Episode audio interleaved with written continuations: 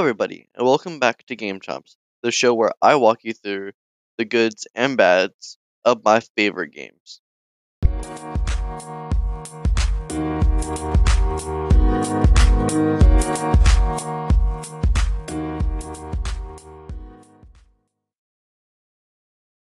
In this episode, I'm going to introduce you to some of my personally favorite puzzle games. These games include Portal 1 and 2 and the Turing Test. To kick it off with the Portal games, they were amazing. Everything about them, from the mechanics to the story, were just so good. They were very well thought out.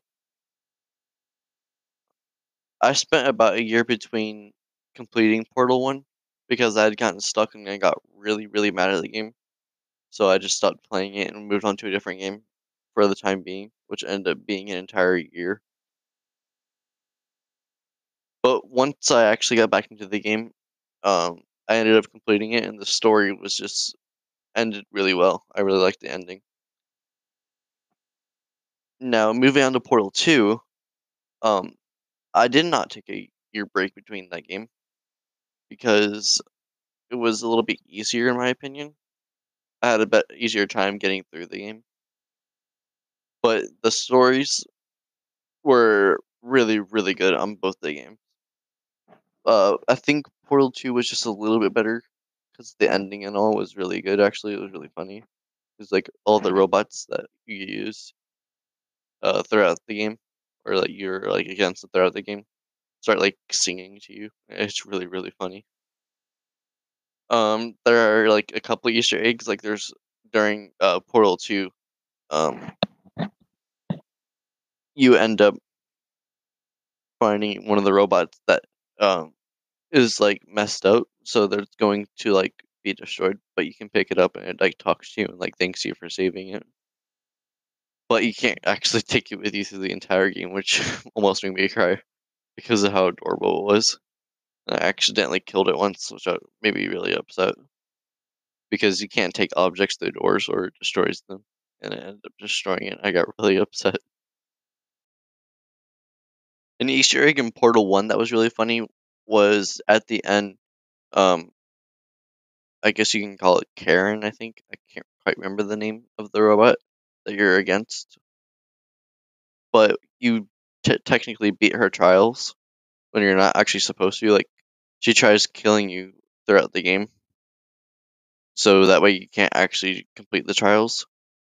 Um, but she she promises you like a birthday cake towards the end, and like she sings to you towards the end too, which is really funny. Now on to the next game, the Turing Test. The Turing Test is not as well known game as Portal. I feel like Portal is much more well known. But the Turing test to me was so much better than both the portals combined. The things that make the Turing test um, really, really fun was the fact that you get to play as both the human and the robot that you're against towards the end. I say towards the end because um, in the beginning, uh, he's apparently your friend, but he kind of turns out to be really bad because he is the one that ultimately killed everybody in your crew. Who who went down to the unknown planet and discovered like an organism that can make you live forever. And your char- the character you originally play as, the human, um, doesn't know how to really feel about how the uh, robot's actions. Um, but she does try to um, destroy the robot. As she is trying to destroy the robot, though, um, you are the robot at that time, so um, you have pretty much no choice but to kill her. Because the only two options in that case is either you let her kill you, or um, you kill her. And something I wish about this game was there's a little more options because I hated how that ended. that's gonna wrap it up for this episode. Um, this was the last last episode. Was a three part series. Um, I hope you enjoyed, and um, see you around.